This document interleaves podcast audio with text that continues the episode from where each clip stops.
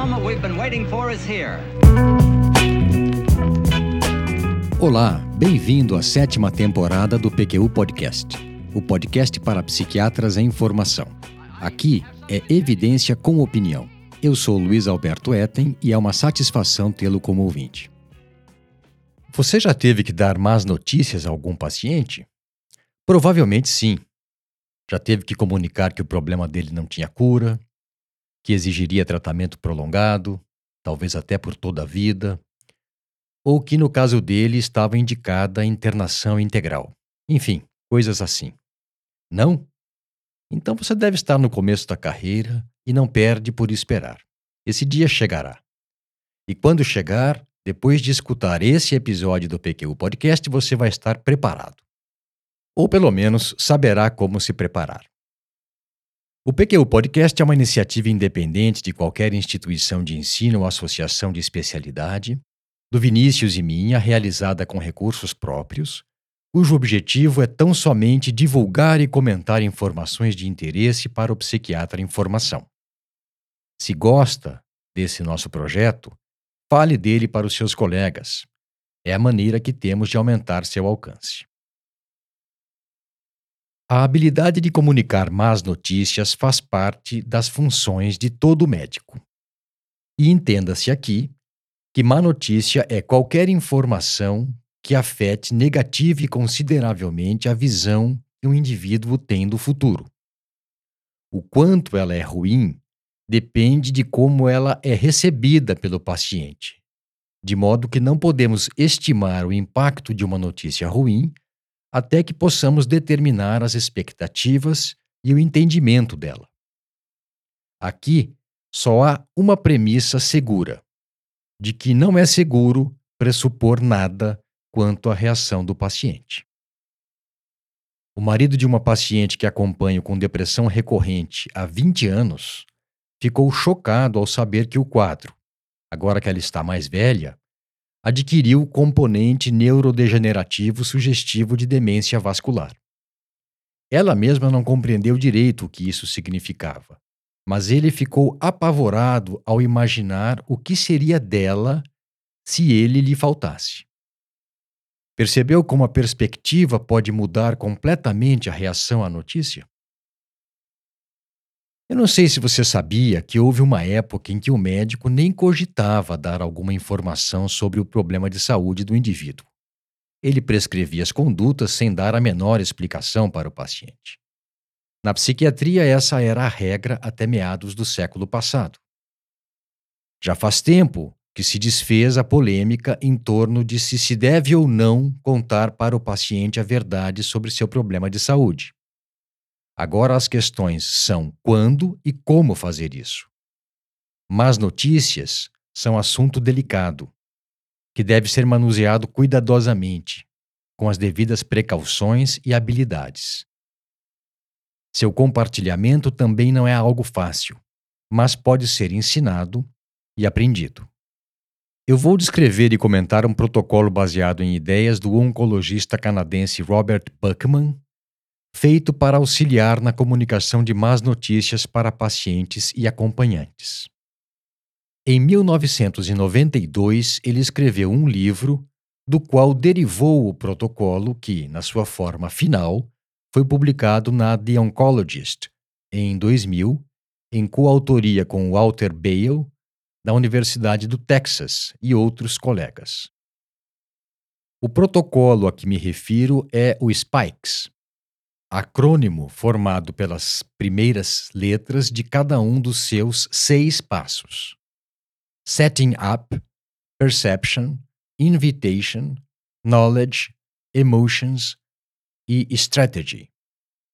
Em português, os equivalentes seriam preparação, percepção, sondagem, conhecimento, emoções e estratégia. O protocolo Spikes é bastante conhecido no meio oncológico e tido como uma referência, mesmo em outras especialidades médicas, quando a questão é comunicação de más notícias ao paciente.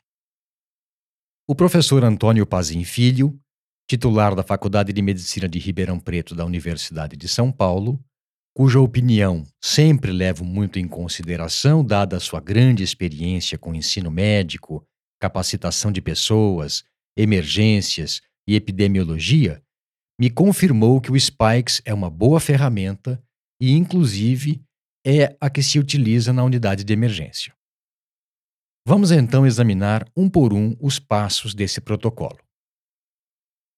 O primeiro é setting up preparação, no sentido de cuidar das variáveis ambientais e de fazer algum tipo de ensaio mental do que será dito.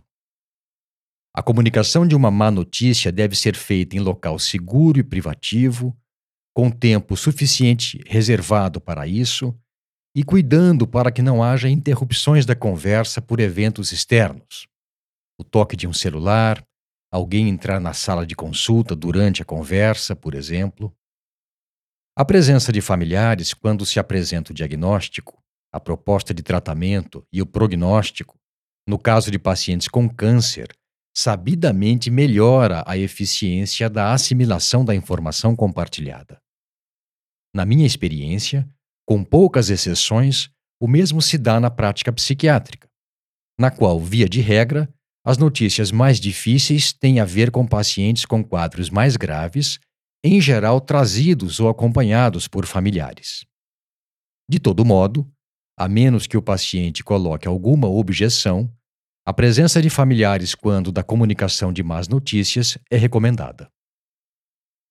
Em seguida vem perception, percepção, no sentido de descobrir o quanto o paciente já sabe do problema. Para compreender a posição do paciente, é válido perguntar: o que você já está sabendo? Quando teve a primeira crise, o que pensou que fosse? O que já lhe disseram sobre seu problema? O que espera dessa consulta? Isso porque o entendimento que o paciente e os familiares dele têm do problema pode ser diferente, bem diferente do seu. Com essas perguntas, além de harmonizar as percepções de médico e paciente, cria-se espaço para o paciente refletir de maneira aberta e honesta a respeito do que está acontecendo com ele. É uma boa saída para quebrar resistências e a negação. Depois vem invitation, que nós traduzimos por sondagem, no sentido de explorar o que e quanto o paciente e os seus familiares querem saber sobre o caso. Quer isso seja explicitado espontaneamente pelo paciente ou seja estimulado pelo médico, em geral já houve alguma preparação emocional para o que está por vir. As seguintes questões são bastante úteis. O que você gostaria de saber primeiro? Vamos falar sobre as possíveis causas dos seus sintomas ou de como tratá-los. Você prefere falar sobre o diagnóstico ou sobre o encaminhamento terapêutico? Você quer que eu lhe diga tudo ou que lhe faça um apanhado geral da situação? Essa estratégia, convidar o paciente a falar sobre o que ele gostaria de saber, é útil para se iniciar uma discussão sobre o diagnóstico, por exemplo, na qual as informações serão fornecidas sob demanda, na medida para aquele paciente naquele momento. O próximo passo é knowledge, conhecimento, no sentido de compartilhamento de informações com o paciente. Isso deve ser feito aos poucos, de acordo com a situação como um todo, o tipo do paciente, o estado mental dele, o grau de compreensão do que se passa, o tema em foco, o nível de tensão com familiares e acompanhantes e o tipo de encaminhamento terapêutico, por exemplo. Checar de tempos em tempos se o que foi dito foi bem assimilado é sempre válido. Tudo isso pode parecer óbvio quando apresentado assim, de modo didático, mas na hora do fervo, a coisa fica diferente. Eu já vi colegas falarem tudo e mais um pouco do que julgavam necessário, eles ficarem aliviados com isso e saírem da sala, sem nem sequer saber o que o paciente tinha compreendido do que ele dissera.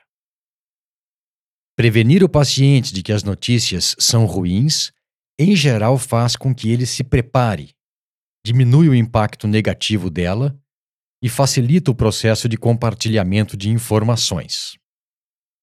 Isso pode ser feito de maneira bem simples, desde que seja sincera. Dizer que, infelizmente, as notícias não são boas. Ou, perdoe-me, mas eu tenho que lhe falar que a coisa é mais complicada do que nós pensávamos. A tarefa unilateral de fornecer informações técnicas ruins, tristes, difíceis, pesadas, pode ser melhorada se tomados os seguintes cuidados. Em primeiro lugar, deixar o paciente falar, de preferência sem interrupções, e depois mostrar que o escutou, escutou o que ele disse. Em segundo, saber que a vontade de dar uma dura, algo do tipo você foi promíscuo, consumiu drogas a ponto de dilapidar o patrimônio da família e agora chora porque terá que ser internado por não conseguir se controlar. Pode ser tentadora essa vontade, mas se você ceder a ela, pagará caro depois. Sabemos que a motivação do ser humano para promover mudanças e reparar erros não é nutrida majoritariamente pela punição. E, em terceiro lugar, ter consciência de que a resposta empática, que será desenvolvida no passo seguinte, depende de o profissional identificar a emoção do paciente, mas não necessariamente senti-la na pele. Também cuidado com a tendência a intervir, a oferecer suporte precocemente, antes mesmo do paciente ter compreendido o que se passa, pois assim não funciona e pode, inclusive, atrapalhar a continuidade da interação. Chegamos a emotions. Emoções, no sentido de dar conta da reação emocional do paciente à notícia ruim que lhe foi dada, bem como também das suas próprias emoções quando comunica o infortúnio.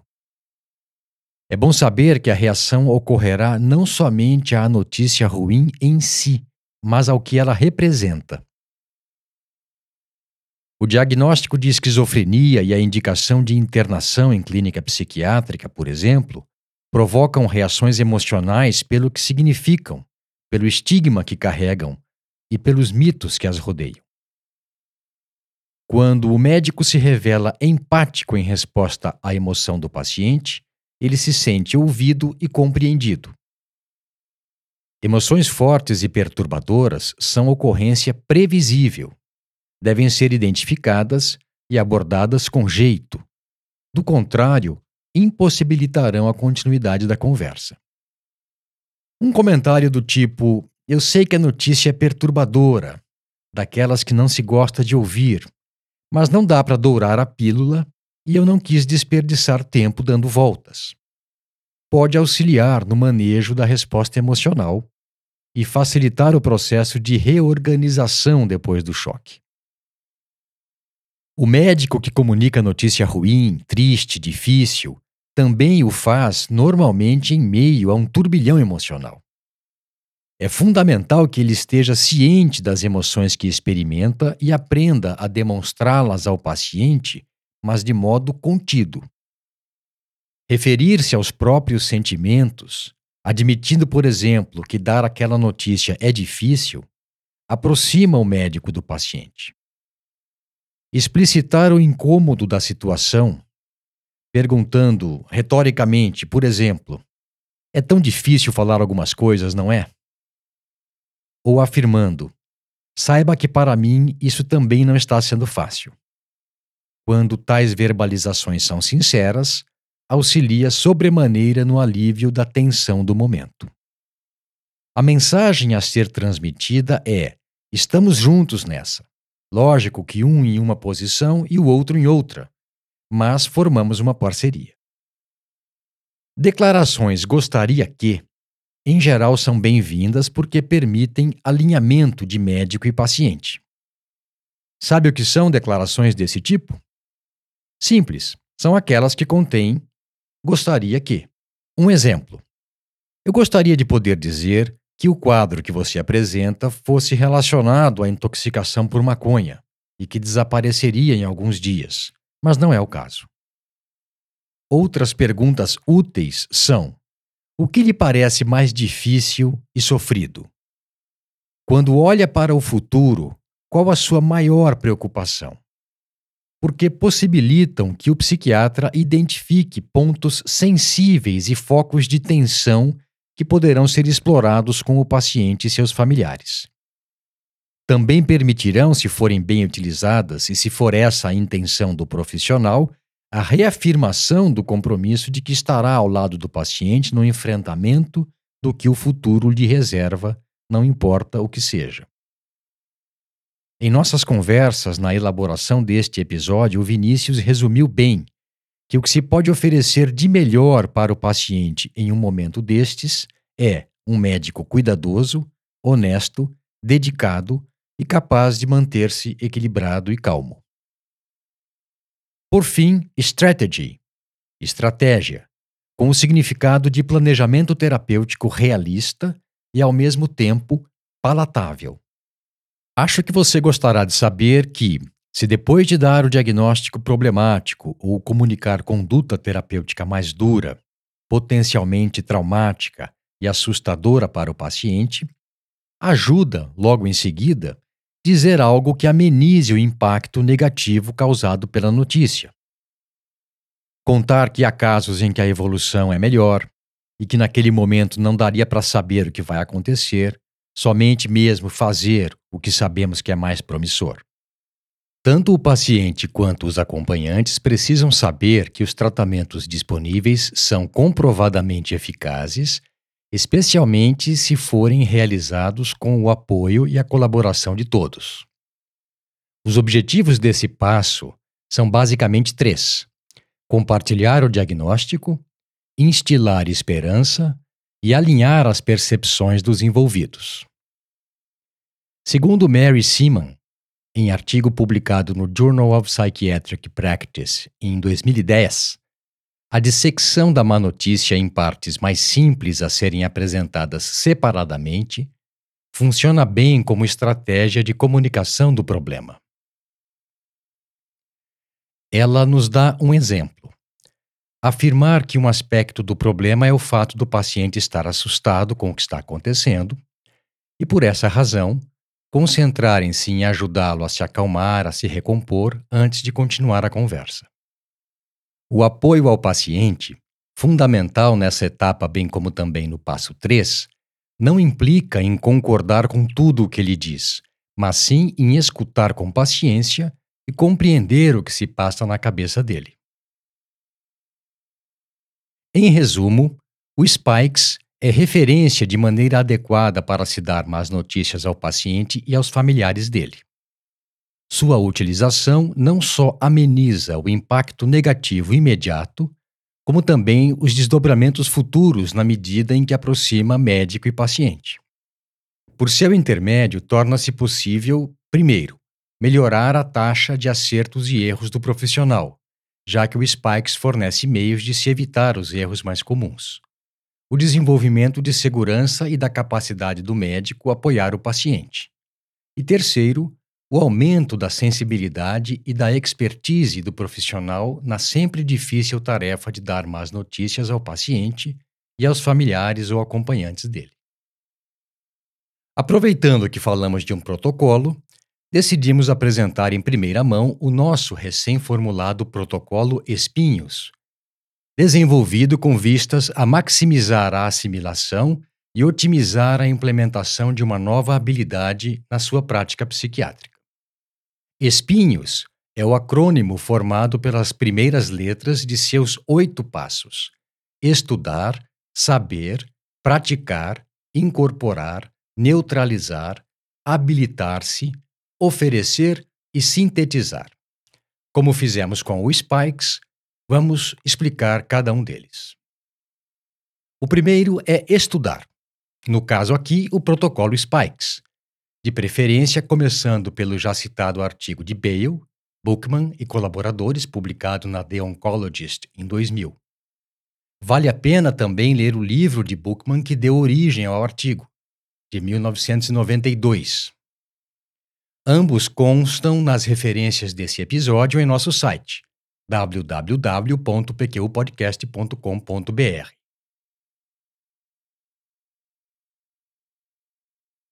A seguir, é necessário saber, de cor e salteado, conhecer muito bem o conteúdo dessas obras e de outras afins. O próximo passo é praticar. Aplicar a teoria em treinamentos, simulações e em situações reais, quando isso for possível e necessário. Vários estudos descrevem como se fazer isso, e parece que o modo mais eficaz é mesmo o treinamento supervisionado em situações simuladas. Esses três passos que eu descrevi propiciarão a que se dê o quarto, incorporar esse conhecimento de modo a que ele esteja sempre consigo, à sua disposição, quando precisar dele. O quinto passo, só viabilizado pelos antecessores bem feitos, é a capacidade adquirida de neutralizar com sua postura e seu conhecimento dúvidas, impasses e tensões, previstas ou não, no decorrer da conversa com o paciente e seus familiares. Se esse estágio foi atingido, torna-se possível habilitar-se para colocar em prática toda essa teoria, permitir-se fazer isso, encarar o desafio que, mais cedo ou mais tarde, apresentar-se-á. O sétimo passo é oferecer ao seu paciente o compartilhamento de informações na forma de orientação terapêutica, realizada no âmbito de aliança médico-paciente baseada em confiança e honestidade. Se não sabe o que queremos dizer por orientação terapêutica, não deixe de escutar o episódio 14 do PQU Podcast, no qual esse e outros componentes do encaminhamento terapêutico de um caso clínico estão descritos em detalhe. Por fim, o estágio final, o coroamento do processo iniciado lá atrás com muito estudo, leitura crítica e discussões com pares e colegas mais experientes.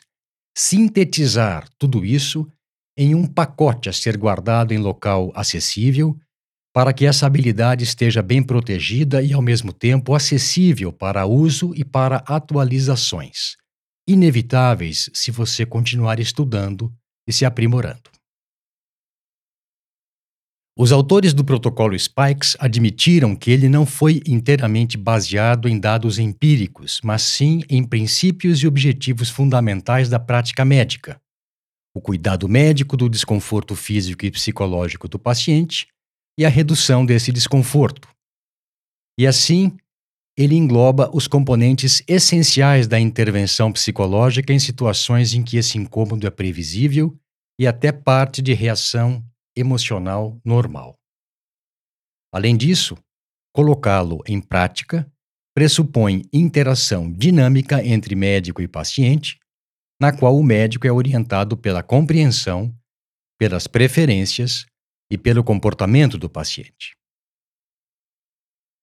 Buchmann explica que, ao desenvolver o protocolo de seis passos para se comunicar más notícias, que depois veio a se chamar Spikes, não pensava que aquela seria a única sequência e muito menos a sequência melhor, mas chamou a atenção para a sua praticidade, para o fato de ser baseada em princípios coerentes e consistentes, facilmente transmissível e, ainda mais, passível de ser aprendida. O mesmo se dá com o espinhos. Ele não se baseia em dados empíricos, mas sim na integração bem feita e ordenada dos componentes do processo de assimilação, implementação e avaliação do conhecimento acumulado pelo psiquiatra em formação, de maneira a que ele não se perca. Senhoras e senhores, Espinhos foi lançado e agora lhes pertence. Façam bom uso dele. Um abraço e até a próxima.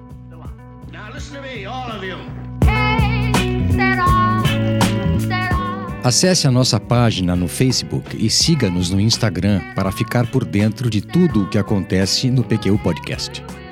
Confira em www.pqpodcast.com.br todos os episódios já publicados com as respectivas referências, organizados por data, autor e sessão. Agradecemos a sua atenção.